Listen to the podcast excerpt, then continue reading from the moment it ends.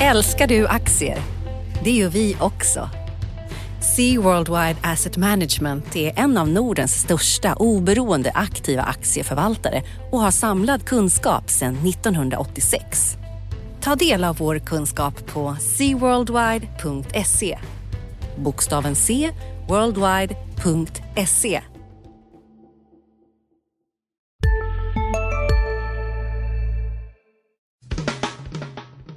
Analyspodden från Dagens Industri. Hej och välkomna till Dagens Industris analyspodd. Den här veckan är det med mig, Martin Blomgren bakom mikrofonen. Eh, mitt emot mig är det eh, helt tomt. Men jag har ersatt den tom tomheten med eh, Rickard Bråse på telefon. Ja, på en skakig lina som vanligt ifrån Västsverige. Mm. Hur är det i väst? Ja, det är, det är nervöst här nu. Så sitter du och trycker. Terrorhot och Isis-krigare och allt möjligt. Mm, det har varit ganska mycket otrevligheter sen vi spelade in förra veckans podd. Eh, förra fredagen, då kom ju det stora terrordådet i Paris och sen har det varit terrorjakt i Sverige under veckan och eh, tyvärr får man väl kanske vänja sig vid att det är det här det kommer handla om i eh, nyhetsflödet. Men börsen ångar på eh, nästan som om ingenting har hänt. Och vad, vad säger du om det? Ja, nu känns den ju helt ostoppbar. Jag såg igår i stängning att eh, eh det skandalomsusade läkemedelsbolaget Valiant var upp 16 procent. När sånt händer då är det då, då lyser alla lampor grönt och det är bara att trycka gasen i botten. Så nu är det väl, nu är det väl tomtenissar fram, framåt, mm. framåt jul. Och det känns som att, jag, att, att det följer den här cykeln centralbankerna gör vad de kan för att vi ska glömma bort verkligheten vi lever i. Så i perioden mellan rapporterna så kan börsen gå rätt så, rätt så bra. Och det, det, det är nog det man ska förvänta sig nu också tror jag. Tills vi kommer in i den här perioden när, när det ska tas lite eh, nedskrivningar och så. Kanske kommer någon vinstvarning. SKF brukar ju köra sin årliga eh, liksom, ingångspostvända där i vid mm. årsskiftet någon gång. Och sen är det många nya vd också, det tror jag är viktigt att hålla koll på. Som nog säkert vill städa ut lite under 2015 för att komma in med smärtare och alertare böcker och jämförelsetal till mm. 2016. Jo, även om det oftast är ett bra slut på året så brukar det inte gå rakt upp utan det brukar komma en del eh, svackor. Det hade vi ju förra veckan och nu har det gått bättre trots trots otäcka terrorhändelser. Men det som, det som gör att det spretar väldigt mycket tycker jag, det är att råvarupriserna pekar ju rakt ner fortsatt och det är ju allt annat än, än en bra konjunkturindikator. I veckan har priset på VTI-oljan, den amerikanska oljan, varit under 40 dollar fatet, eh, vilket det var det senaste i augusti och eh, bränt Nordsjöoljan, ligger på 44 och det är också liksom kring nivåerna när det var skakigt i, i slutet på sommaren.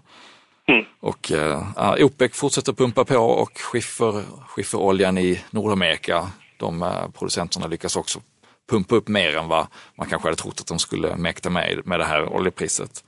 Och uh, inte ens de här oroligheterna som har viss koppling, eller stor koppling till Mellanöstern, uh, som brukar få oljepriset att lyfta, har, har fått att göra det. Så att, och det är inte bara oljan utan det är hela linjen. Det är kopparpriset som är ner och det är zinkpriset och på torsdagen så slog det här eh, Baltic Dry Index som, som är ett index som mäter priset på att frakta framförallt eh, eh, mineraler på, till sjöss. Slog i sitt, sin lägsta nivå sen, sen indexet skapades i 1985.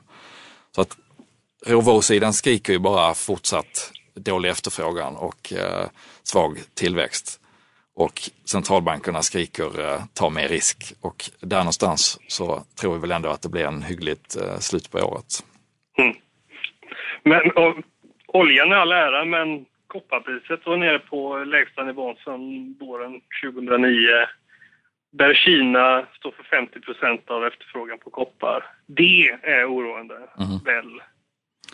Jo, det, jag tror den är nästan 30 procent i år, samma på zink. Så att, eh, ja, det, det är ingen, ingen bra konjunktursignal. Samtidigt så har man väl eh, kanske eh, vant sig vid att det, det, man vet att det kommer inte att vara någon, någon högkonjunktur närmsta tiden utan det gäller att, att överleva på de nivåerna som finns av efterfrågan och försöka ändå och, gneta med kostnaderna och, och hitta den tillväxt som går. Mm. Men på tal om råvaror, veckans, eller århundradets, eh, århundradets grej i en del av råvarubranschen är ju att Lucara Diamond hittade en diamant som var på, rätta mig om jag fel, 1111 karat. Det är helt riktigt och det är ju den näst största eh, diamanten som någonsin har hittats. Och det roliga var ju att de skickade ut ett pressmeddelande sent på kvällen om den här jättediamanten. Sen följde de upp på morgonen, eh, 6-7 timmar senare, om att de hade hittat ytterligare en jättesten på över 800 karat som då är den sjätte största diamanten som någonsin hittats. Så det är ju eh, det är två unika händelser på, eh, inom loppet på väldigt kort tid som, händer, som, som kommer där. Och det där, Lucara har haft det väldigt kämpigt eh, i år eh, på grund av att eh, priset på rådiamant har, har sänkts och de här jättarna, typ Tibes och Ararosa har, har vittnat om att det går trögt och att slipade diamanter finns i överflöd så att då får man hålla igen på rådiamanterna och priserna blir inte riktigt som man vill. Men det fina med Lucara är ju att de hittar konstant stora stenar som går på specialaktioner. Och där slår liksom inte det här eh, prisnedgången slår inte igenom där på samma sätt utan en unik sten är en unik sten även om eh, eh vanliga smyckesmarknaden är mättad med, mm. med, med, slipade stenar. Och det gör ju att man, de har en motståndskraft där så, som de inte får betalt för på börsen. Jag skrev ju torsdags förra veckan om att eh, Lucara är den billigaste, billigaste aktien på eh, Stockholmsbörsen. Det är liksom EV, EV ebitda på eh, 2,5 någonting var det mm. då. Ibland hittar du rätt, det får man ge dig. Ja, jag, jag var inte jättenöjd på, på fredagen där när de hade kommit med resultatet från, från specialaktionen som var lite sämre än vad analytikerna, eller ganska mycket sämre än vad analytikerna hade räknat med. Som gjorde att aktien var ner 9 där på en dag. Dagen efter man har sagt att det, att det här är årets köp eh, så, så känner man sig inte som att man gick smart precis. Men det här gjorde, gjorde att man fick lite mera liksom fast mark under sina argument. Och det är ju alltid roligt när det händer för att jag tror den är upp en sån där ja, 40 procent eller någonting sen jag skrev det där. Så det, är bra. Det blir spännande att se vem, vem som kan köpa en sån här uh, bumling för att ja, om man ser vad analytiker och andra har uh, uh, gissat på, får man väl säga då, så, så är det ju priser mellan 200-300 miljoner upp till 600-700 miljoner kanske. Mm. Men det gäller väl att hitta en, en köpare som, som vill ha en väldigt speciell sten eller, hur gör de, eller så möjligtvis att de styckar upp den då, precis som man gjorde väl med den här eh, allra största hittills som, eh, som är känd för oss som, som spelade Försvunna Diamanten som små, känd som Afrikas stjärna. Och vi får se där. Det, det bästa är väl om det finns två stycken eh, rikingar som är sugna på den här för att då, kan du väl, då finns det väl inget tak för vad priset kan kan landa på egentligen. Det var en asiatisk affärsman som köpte slipade stenar här veckan i Genève. Två stycken som var, det var rekordpris på den ena i alla fall, eh, har jag för mig.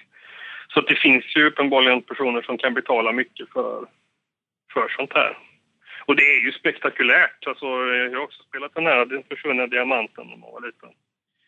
Eh, så kommer Lundin, Lundinarna och visar hur man, eh, hur man gör när man hittar den där diamanten. Mm, vad roligt. Jag såg, jag såg en bild på den. Det var ju som en, vad ska man säga, en väl tilltagen clementin i, i storlek. ja. ja. ja. Kul för dem. Hur är det med Skanska då? Det vet jag att du har eh, tittat lite på i veckan och hade en radikal plan för hur, eh, hur det ska se ut framöver. Jag vet inte om den är så radikal för sånt där. Alltså Skanska är ett bolag som genom åren Ehm, ska, förslagen på hur det ska stickas kommer ju liksom på både på längden och tvären ehm, med jämna mellanrum. Men så, nu kommer styrelseordföranden liksom med all sannolikhet att lämna Stuart Graham som har blivit eh, Mr Skanska på något sätt. Han har jobbat där sedan de, han blev förvärvad in i bolaget 1990.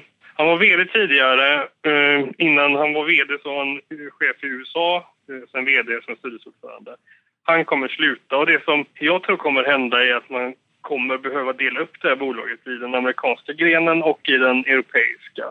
För att eh, det helt enkelt inte finns kompetens eh, på rätt plats. Jag, jag tror att han som skulle vara nästa chef efter nuvarande vd, Johan Karlström, han som är USA-chef nu, Rich Cavallaro heter han. Ehm, men det där ser extremt osannolikt ut nu. Dels för att lönsamheten gled honom ur händerna i, eh, senast, eh, på slutet som tvingade Skanska att vinstvarna innan tredje kvartalsrapporten. Mm. Och det som var riktigt anmärkningsvärt var att han en månad innan den här vinstvarningen eh, sålde aktier i Skanska och internt i Skanska så ses det liksom i normala fall inte med blida ögon om man säljer aktien. Och jag tror inte att det blir bättre av att man gör det när man har liksom lönsamhetsproblem och en vinstvarning i, i bakfickan. Just nu pågår vår stora season sale med fantastiska priser på möbler och inredning. Passa på att fynda till hemmets alla rum, inne som ute, senast den 6 maj. Gör dig redo för sommar. Välkommen till Mio. CSRD, ännu en förkortning som väcker känslor hos företagare. Men lugn, våra rådgivare här på PWC har koll på det som din verksamhet berörs av. Från hållbarhetslösningar och nya regelverk till affärsutveckling och ansvarsfulla AI-strategier. Välkommen till PWC. Han glider väl allt längre från den där äh, vd-posten och då gissar jag att nästa vd på Skanska antagligen, kronprinsen heter nog Anders Danielsson som är som är ansvarig för eh, Norge, Finland och Sverige. Så då får man mycket, tydligt, mycket tydligare Nordenfokus. De tre senaste vdarna har varit USA-chefer på bolaget. Och det finns liksom ingen sån kandidat här och nu. Så min gissning är kanske att Johan Karlström skulle ju kunna ta steget upp och fylla liksom Stuart Grahams roll, men jag tror att han kommer att fortsätta som vd egentligen. Och, att, ehm, och då blir det kanske Per Boman som går in och tar den ordförandeposten också. Mm. Och det är ju han och Lundberg som kommer att köra den där styrelsen nu. Och Lundberg har ju en historik av att inte vara jätteexpansiv eh, geografiskt. Det går att backa banden och hitta citat när han pratar om när, när, när hans för gamla byggbolag NCC backade hem från marknaden om att eh, byggverksamheter är lokala till sin natur och att det inte finns några synergier mellan olika marknader. Så att, ja, det finns en del som talar för att det nog kommer kanske att öppnas upp för en uppdelning nu i alla fall, även om det är liksom inte första gången som man spekulerar där. Utan det gjordes det ju redan för tio år sedan när Stuart Graham hade kört några år på Skanska. Men uppenbarligen har det inte hänt än. Mm. Och det har varit lokomotivet som har drivit Skanska lönsamhetsmässigt. Eh, det svarar för liksom 40 procent av omsättningen i USA. Så att det är ju en väldigt det skulle ju vara ett Alexanderhugg att dela upp det. Mm. Ja, spännande. Det blir, å andra sidan skulle det ju absolut inte vara första gången som Skanska backar hem från en marknad eller att man väljer att, eh, alltså att lämna det under kontrollerade former. Så att, eh, ja, spännande att följa. För egen del har jag också varit ute på lite storbolagsturné den här veckan och på, träffat eh, vdarna för Atlas Copco och Assa Abloy som har hållit kapitalmarknadsdagar. Och eh, ja, letar man nyheter i de här bolagen så är det ju, eh, får man ligga i på kapitalmarknadslagarna. för att de gör nästan en poäng båda två av att vi har inget nytt att presentera utan de vill visa upp hur eh, välsmorda och duktiga maskiner det är de har och det är ju bara att hålla med om att de har det. Så att, tittar man på dem med journalistögon så är det inte jättespännande händelser. Men tittar man med eh, investerarögon så, så är det ju två eh, jättefina bolag. Det som jag tyckte man kan ta med sig är dels båda de här bolagens eh, envetenhet när det gäller att hela tiden hitta nya sätt att, att bli effektiva och spara kostnader och automatisera och, och inte sluta trimma det som kan trimmas. Det andra är att båda två var ganska tydliga med att de var sugna på mer förvärv. Och de, de köper bolag hela tiden men man kan ändå få en viss känsla för vilket tryck det är i rösten när de säger det och i Atlas Copcos fall då så, så sa ju eh, Ronny Leten som är vd att uh, lita, lita på oss, vi är ute och jagar, alla affärsområdescheferna är ute på dejt, sa han. Och, Och i Assa Abloys fall så, så sa Johan Molin som är vd där då att han vill flytta fram positionerna i Brasilien som har det tufft. Där är de eh, tredje störst nu, men de vill häva upp sig till första plats och det är ett utmärkt tillfälle när valutan faller och när alla tror sig veta att det kommer bli en lång recession för då faller priserna och multiplarna och, och då kan ju den, den starke flytta fram eh, sina pjäser och det är precis vad de tänker göra. Och eh, samma gäller inom området entrance systems, alltså eh, portar, framförallt industriportar. Där de har gjort en, en jätteresa upp till eh, nästan 20 miljarder i omsättning och eh, Johan Molin flaggade för att de skulle kunna ta det här team, ytterligare 10 miljarder och då kommer det krävas en hel del förvärv. Så att eh, tydlig förvärvsjakt och det dröjde ju då inte många dagar innan, eh, innan Atlas Copcos eh, affärsområdeschef för kompressorteknik, Nico Devo, eh, slog till med ett köp på 4,5 miljard kronor på, som presenterades här på fredag morgonen. Och det där är väl rätt stort. Alltså, Assa är ju mera förknippat med någon slags förvärvsdriven tillväxt. Eh, medan eh, Atlas har ju, inte, har ju inte haft någon historik av jätteförvärv. Jag tror Edwards var ju, jätte, var ju ganska stort mm. förra året, eller om det var för, förra året. Ja, det var förra året. Det var förra året. Och sen får man backa till 2007 tror jag för att hitta det här eh, Dynapack som de köpte från Altor.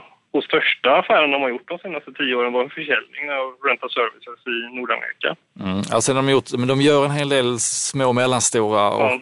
på kompressorteknik inte minst och på industriteknik har de gjort. Så att, eh, och som Johanna och jag pratade om förra veckan, det är ju egentligen de förvärven som är bäst, de som inte man, man minns eh, att de har gjort ens. Utan de, de är relativt små i, i, i det hela, men de bygger upp eh, en kritisk massa som gör att man, att man kan ta en första eller andra plats på, eh, på en marknad och man kan öka andelen serviceintäkter genom att man får en större installerad bas och man kan eh, effektivisera och eh, smörja hela, hela området så att säga.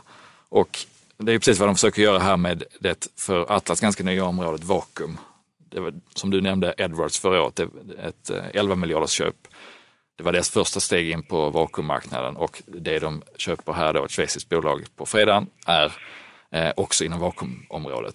Och vakuumområdet har haft eh, lite dålig efterfrågan sista kvartalen och då eh, antar jag att de tycker det är ett perfekt tillfälle att till ett lite rimligare pris komma in på ett område som de vet att de vill vara kvar i länge och som de vill bygga upp och där de har synergier med kompressordelen där de redan är starka. Så att, eh, det tror jag är rätt spelat av Atlas det här köpet. Annars så, det största nyheten den här veckan var ju också en ma nyhet som levererades förra veckan när Hägerstrand kom med uppgifterna om att Cisco ska, eller intresserat överväger att lägga ett bud på, på Ericsson och det fick väl en och annan att sätta Skavlan-groggen i mm. långstrupen eller halsen skulle jag kunna tänka mig. Det var ju spektakulära uppgifter såklart.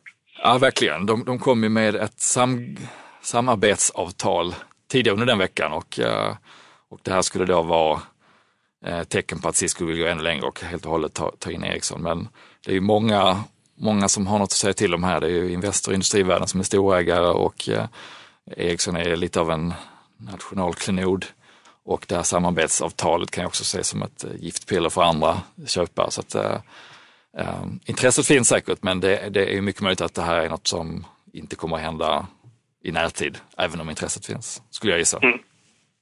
Ja, men samtidigt så skulle det passa in i det här temat man har sett i år med alla megaaffärer som har varit. Och det känns som att det kommer en, en ny sån här superaffär i veckan som är hur stor som helst. Som Anheuser Inbev och, och Sadmiller till exempel. Och läkemedelsbolagen som ska köpa varandra. Mm. Så det ska, och vi går mot ett rekordår globalt när det går, kommer till M&A så att det ligger ju helt klart i tiden de här superaffärerna. Och det skulle ju varit väldigt roligt från ett journalistiskt perspektiv i alla fall.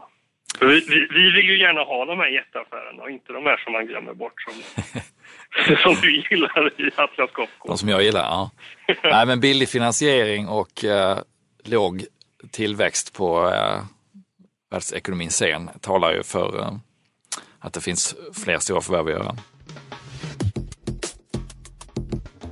Ska vi blicka lite in i nästa vecka? Ja, vad händer då? Ja, då kommer bland annat HUI att utse årets julklapp och igår gav vi dig en läxa att fundera, eh, titta i din kristallkula vad de kommer att säga på tisdag som blir årets julklapp. Har du gjort läxan? Jag har eh, inte gjort läxan. Men om ska jag dra till med någonting så får det ju bli diamanter. En diamant, ja. Det verkar som att många tycker att det inte ligger i tiden utan man ska mer satsa på jordartsmetaller, fiskskön eller vad det hette. Men jag tror att eh, diamanter nog kommer gå hem, eh, gå hem under julgranen lite bättre i år och även kommande år. Så det, det är mitt stalltips. Ja, jag sätter, jag sätter 0,1 procent sannolikhet på att det blir så. Ja, jag, jag, har, eh, jag tror jag har en betydligt bättre gissning. Eh, jag skulle säga att jag är 80 procent säker på att jag får rätt det här året. Är du redo att höra? Ja. En insättning till en välgörenhetsorganisation. Va?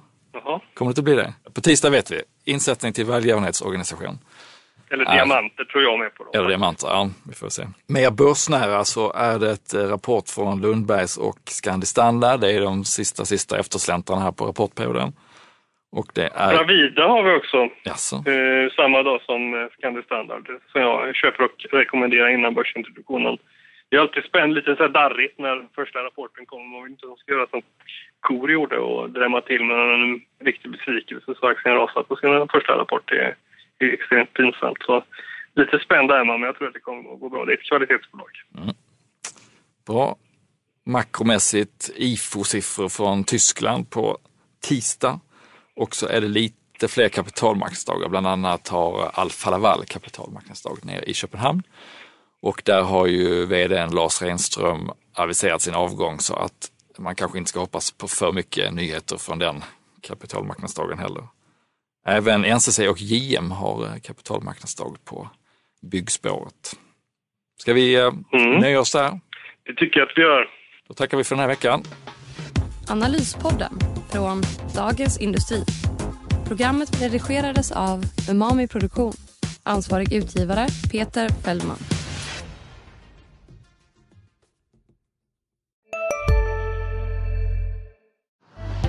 Älskar du aktier? Det gör vi också.